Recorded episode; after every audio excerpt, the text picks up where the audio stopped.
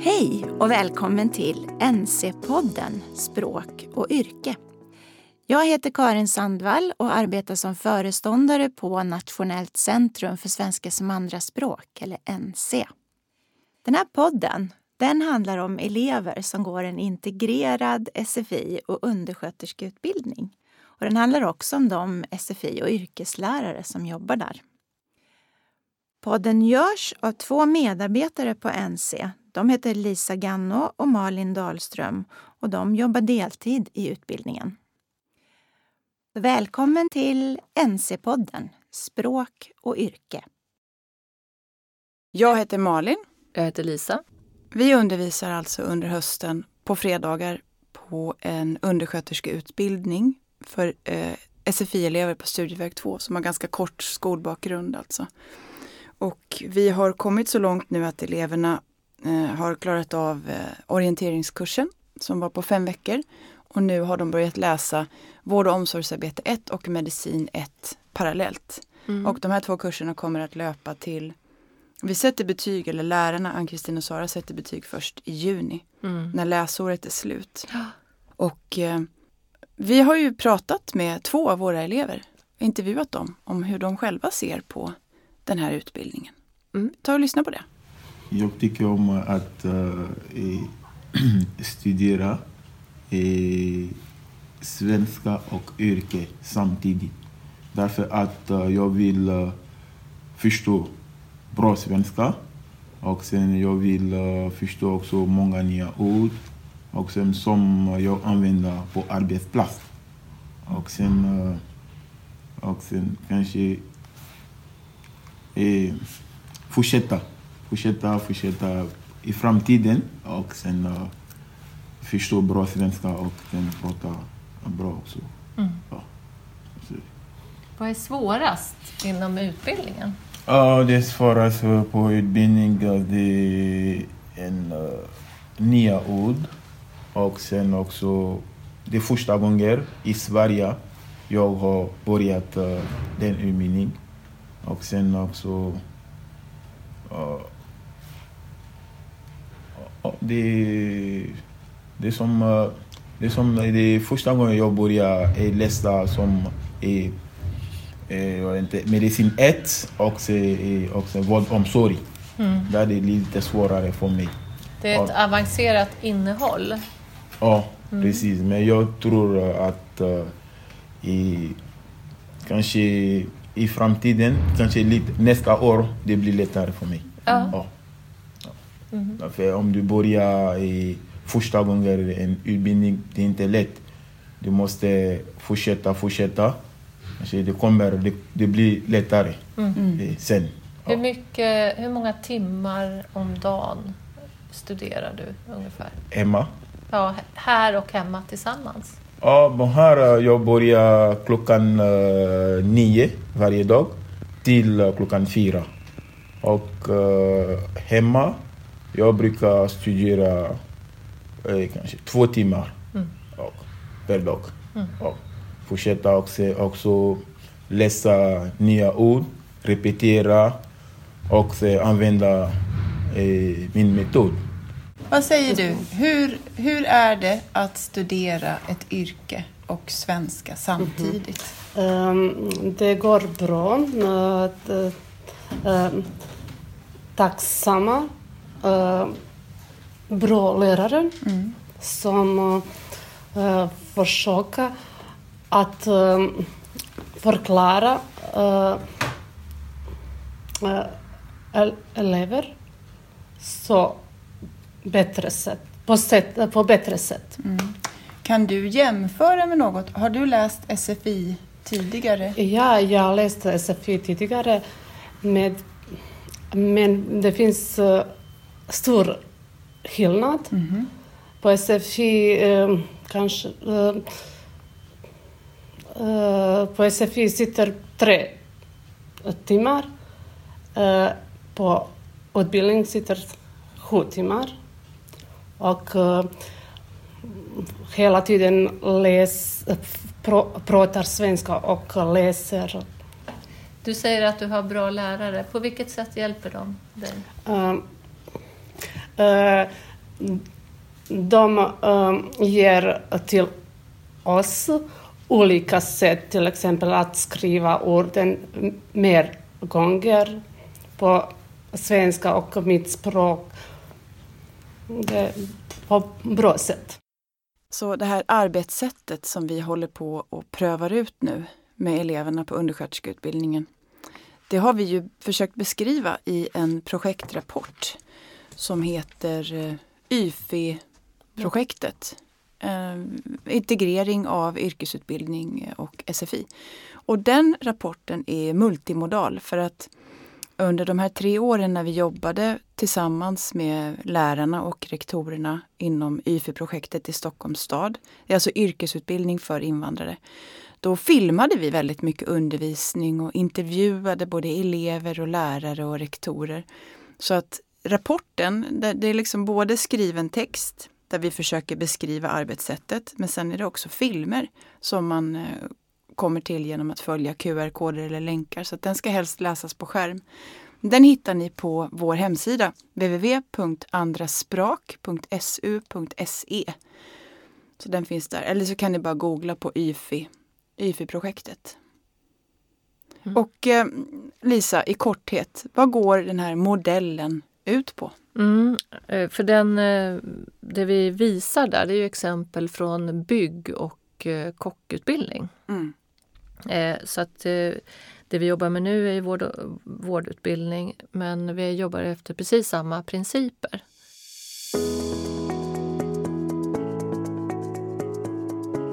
Förra veckan i NC-podden Språk och yrke så berättade vi om arbetet vi gjorde med eleverna med utgångspunkt i en bild. En vårdsituation där allting var fel. Och då arbetar vi med begreppen etik, ergonomi, hygien och estetik. Och vårdbehov.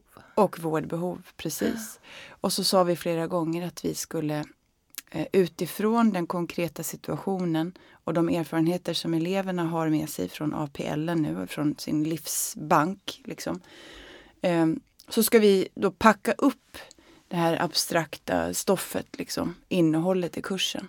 Mm. För att vi började i bilden.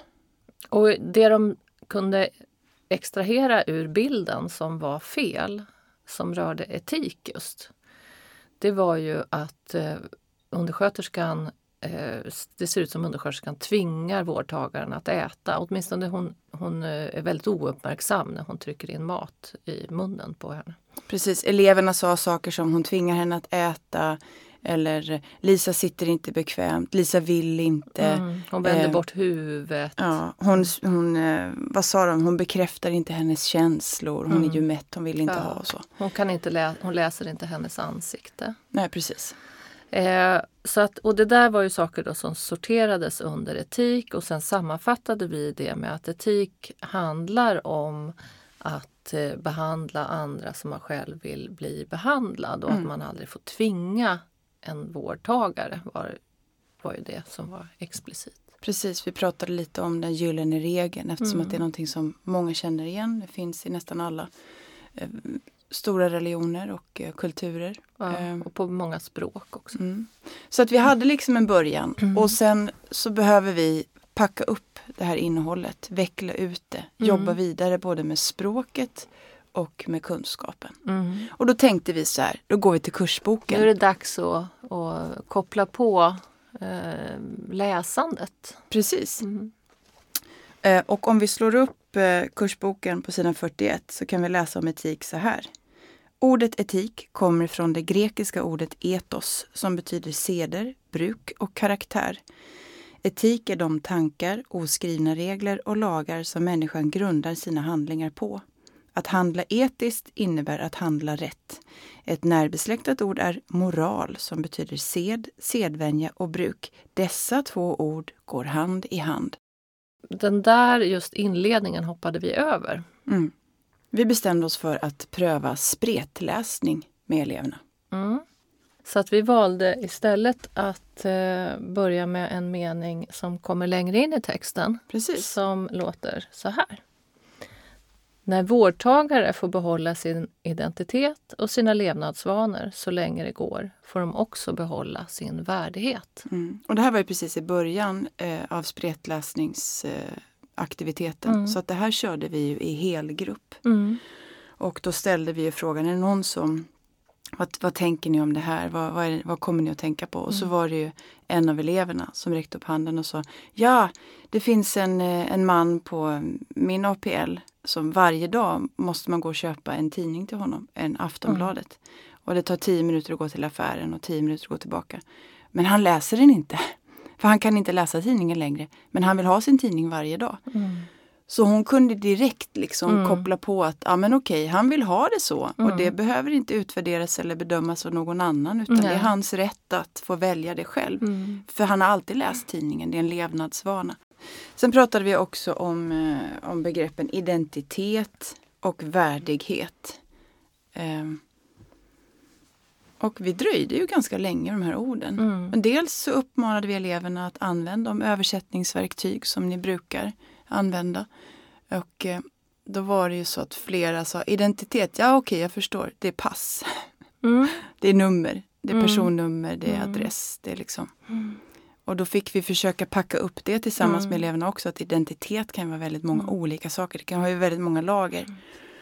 Ehm, Och identitet och vi tog exempel på oss själva, vad vi kopplar till vår identitet. Ja. Och sen bad vi dem göra likadant. Vad, är, vad kopplar du till din egen identitet? och vi pratar om att yrkesrollen kan utgöra en stor del av identiteten Mm. och att de är på väg in i en ny yrkesidentitet som ska bli undersköterskor. Mm. Och, ehm, Så att det här, apropå att saker och ting tar tid för oss, ja. eh, det är ju sant.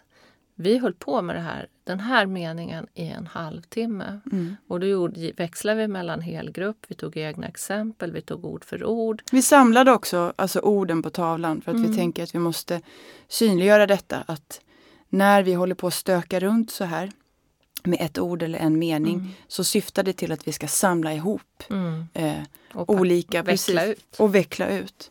Så att man sen kan eh, ha tillgång till mer språk när man ska prata om det helt Mm. enkelt.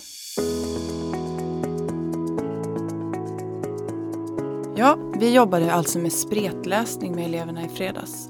Och spretläsning, vad, vad betyder det? Ja, det betyder att istället för att läsa en text från början till slut så väljer man ut kärnfulla meningar eh, i texten. Vi ville komma till en mening där etiken så att säga på något sätt går att koppla till deras erfarenheter. Just det. Så att vi let, letade fram några sådana meningar i texten och så tog vi en mening i taget och lät den liksom mm, ta form eh, tillsammans med elevernas egna erfarenheter och syn på saken. Och från dem själva och från vårdtagares perspektiv. Mm. Men det ska vara en mening som är mer, har mer karaktären av förklaring eller exempel på ett påstående än själva påståendet i sig. Till exempel meningen Ordet etik kommer från grekiska ordet etos. Den meningen, i det syftet som vi hade, skulle vara ganska meningslös att göra en spretläsning om. Ja, det var, det var inte det vi var ute efter Nej. här. Och när vi hade spretläst i helklass så delade vi upp gruppen i fyra grupper. Där varje grupp fick ansvar för ett, eller ansvar för fick de inte. Ja, de utforskade Skulle- varsitt begrepp. De enkelt. utforskade varsitt begrepp av de här fyra som vi har nämnt tidigare. Mm. Och då hade vi gjort eh, kopierat spretmeningar då På små pappersremsor. som eh, hörde ihop med etik. Så att den gruppen som hade etik de fick två remser som var tagna ur boken, två Mm. meningar. Mm. Och de som hade estetik fick två meningar och så vidare. Mm. Eh, och så fick de ett stort A3-papper Mm. eller ett blädderblock. Eh, och klistrade upp de här meningarna på blocket och utgick från dem och gjorde tankekartor. Mm. Så att det betyder att de satt, jag tror att vi höll på med kanske nästan en timme va? Mm. Eh, och eh, pratade och resonerade om vad betyder det här, vilka situationer känner vi igen det här ifrån och eh, vad tänker vi kring det. Och, Och där var det ju så att vissa elever var ju med, tog mer plats i, även fast vi var mindre grupper och andra tankade in mer och satt och lyssnade mer. Ja, jag satt ju tillsammans eh, med gruppen som höll på och jobbade med estetik. Och då hade de eh, fått några meningar. Till exempel, eh, vi lever alla i samma värld men vi upplever den på olika sätt. Mm. Det var en mening som de pratade vidare om. Men det som slog mig det var att de elever som är relativt avancerade eh, som med lätthet tar en stor del av talutrymmet och, och stretchar språket liksom, eh, på egen hand. Eh, de fick ut väldigt mycket av den här, eller det var tydligt att de eh, samlade in. Och, sen fanns det några elever som egentligen bara använde det språket som de redan hade tillgång till. Fick inte de några frågor då? Om sina? Jo, de fick frågor men ja. de, de eh, de hade väl eh, svårt att... Jag tror att det blev väldigt olika tempo. Så här är det ju i alla grupper. Mm. Men jag funderade på hur skulle man kunna bygga in i instruktionerna bättre förutsättningar för alla att, att verkligen dela på talutrymmet. Sen mm. Men det var inte... ju ändå ganska små grupper för jag tänker att i vår uppgift så ingår ju faktiskt eh, ökade krav på var och en i och med att vi slutade ju inte med att de satt i små grupper och resonerade om innehållet i de här spretmeningarna och gjorde tankekartor. Utan sen satte vi upp tankekartorna på väggen, fyra stycken, mm. Och gjorde tvärgrupper. Vilket gjorde att alla elever fick ju själva ansvara för redovisningen av sin tankekarta mm. eh, i en tvärgrupp. Ja. Och där är ju den här stretchingen inbyggd. Mm. Alltså att man då kanske inte bidrog jättemycket till att göra tankekartan men man har suttit i nästan en timme och lyssnat och antecknat. Och sen ska jag presentera det här för någon. Men man kommer inte ifrån det att, att, eh, att människor är olika. Att, eh, att vissa elever med lätthet eh, liksom vågar pröva nya mm. konstruktioner mm. Och, och titta på tankar. Just det, och vi pratar också mycket om detta. Vad är estetik, mm. vad är etik? Mm. Och, och, andra elever vågar inte riktigt göra Nej. det utan läser, det dukar fint, blommor på bordet, vas mm. och sen problem, kanske estetik, kanske etik. Men det är också det är det som är träningen. Mm, det är alltså, det och det är, är man kan inte träna på ett på annat ställe Nej. än där man är. Nej.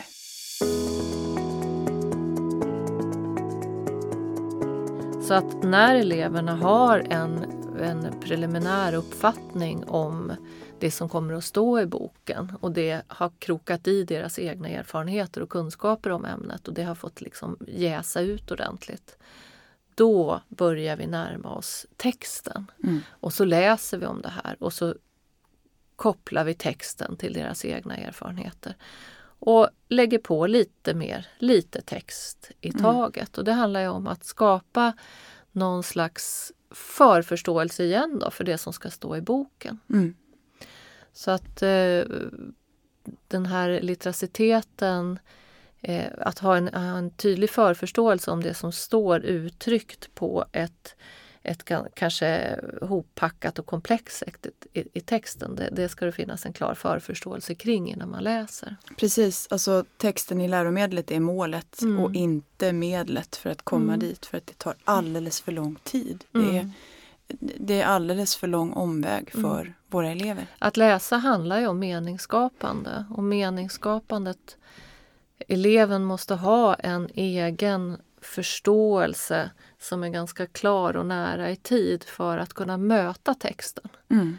Eh, och, det, och skapa mening i den. För det och måste det skapas vi... bilder inne i liksom läsarens huvud för att läsningen ska bli begriplig, för att mm. läsningen ska kunna ge någonting. Mm. Och, och, och sakta då också så bygga vidare. För att ja. läsningen behöver också tillföra någonting nytt. Mm.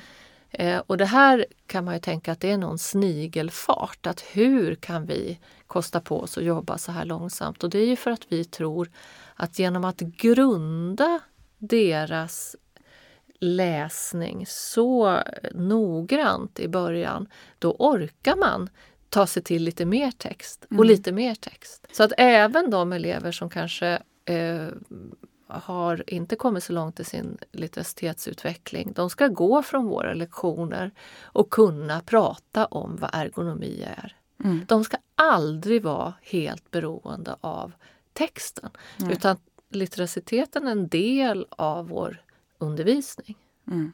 Inte liksom medlet som du sa för att överhuvudtaget fatta vad vi håller på med. Nej, våra elever kan inte använda sig av sin litteracitet för att tillägna sig den liksom, graden av abstraktioner vad gäller ny kunskap utan det måste krokas i deras erfarenheter. Så om vi tar det en gång till, alltså det första steget är att skapa en gemensam utgångspunkt som är konkret, som alla elever kan ta del av, känna sig inbegripna i utan att språket utgör ett hinder. Och i vårt fall, i arbetet med den iscensatta vårdsituationen där allt är fel, så är det den bilden. Ja, bilden på när jag blir matad av, på fel sätt. Och eftersom samtliga elever har varit ute på APL, på arbetsplatsförlagt lärande, i två veckor, i två perioder, eh, så har alla erfarenhet av vad det innebär att vara vårdare. Och de kan också använda sin, eh, sin eh, liksom, eh, egna erfarenhet och sina egna associationer till att se att det här ser ju inte trevligt ut. Nej, precis. det behövs precis det är tydligt att den här situationen är dålig på olika Mm. sätt. Så att då hade vi det att utgå ifrån. Nästa steg är då att börja packa upp språk för att uttrycka och problematisera den här situationen. Mm. Och då jobbade vi med de här fyra begreppen. Etik, estetik, hygien, ergonomi. Mm. Men då kom ju begreppen ungefär som körsbäret på kakan liksom Ja. sist. För att först så pratade vi om alla fenomen som var fel, Ja. kategoriserade det och Mm. sen la vi på begreppen. Det vill säga att de hade, hade eh, en hel liksom Som ett sätt att liksom skapa ja, men så här benor och kamma åt olika håll. Ja, det hör dit, nej det hör dit. Ja. Ja. Och det är ju så vi använder abstrakta generaliseringar och begrepp, att vi, vi har dem för att sortera. Ja. Eh, och sen i nästa steg då så kan vi eh, kliva på kursboken och eh, börja spretläsa lite där. Mm. Och då har vi ju tagit ett steg längre för att nu ska ju eleverna processa ett allt mer abstrakt innehåll. Ja. Och där är det också viktigt då att vi tar det varligt och att vi, just jobbar med deras förståelse både eh, kopplat till deras erfarenheter och till, eh, till yrket. Så att meningarna blir glasklara för andra innan vi börjar läsa mer text. Precis. För vi, eh, vi bygger ju på ett lager för varje gång kring begreppet etik. Det som från början var man ska inte tvinga någon, man ska behandla andra som sig själv, har nu kommit också att inbegripa frågor om levnadsvanor, rätten att få bibehålla sin identitet och Värdighet, ordet värdighet. och integritet. Precis. Eh, och, och sakta, sakta så, så bygger vi på varje begrepp. Och det här är ju det vi har pratat om förut, att vi jobbar cirkulärt eller koncentriskt. Mm. Så att, ehm, Men det är en snöbollseffekt. Det, Mm. är, det här är inte en progressionstrappa i olika steg för att vi tappar ju aldrig kontakten med den här bilden. Mm, Med, med avstampet. Utan vi går ju hela tiden tillbaka och tittar på den här bilden med nya ögon. Mm. Alltså har nya begrepp att använda när vi pratar om vad, vad vi ser där. Så det är ju inte en progression som är linjär utan det är snarare en mm. det är inte så snöboll. att oj, jag var borta när vi läste texten jag har missat det här steget. Jag Nej. missade det, utan det kommer att... de här arbetsformerna med kollaborativt lärande när vi låter eleverna sköta snacket så att säga. Mm, Eh, och vi är med för att observera och blir varse just att oj, de är på jätteolika nivå. mm, Det är ju precis den informationen jag behöver för att kunna planera nästa steg i undervisningen.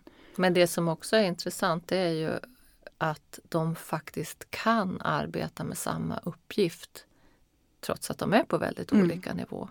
För att de vet vad de pratar om. Ja.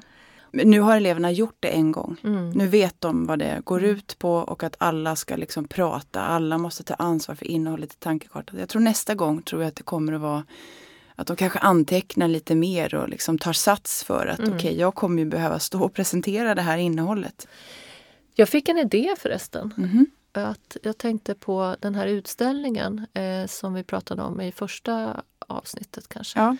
Eh, om eh, Naturhistoriska riksmuseet. Naturhistoriska riksmuseet och de tittade på hjärtan. Nu håller de ju på att läsa om cirkulationssystemet i kroppen. Mm. Eh, och där skulle vi kunna backa tillbaka till det här första försöket eleverna gjorde att skriva när de skulle jämföra ett näbbdjurshjärta med giraffhjärta, elefanthjärta och människohjärta. Eh, nu när de håller på med hjärtan så, så, skulle vi ta fram de bilderna igen och eh, koppla till det här de gör. Superbra idé. Det gör vi. Det gör vi. Vi kör!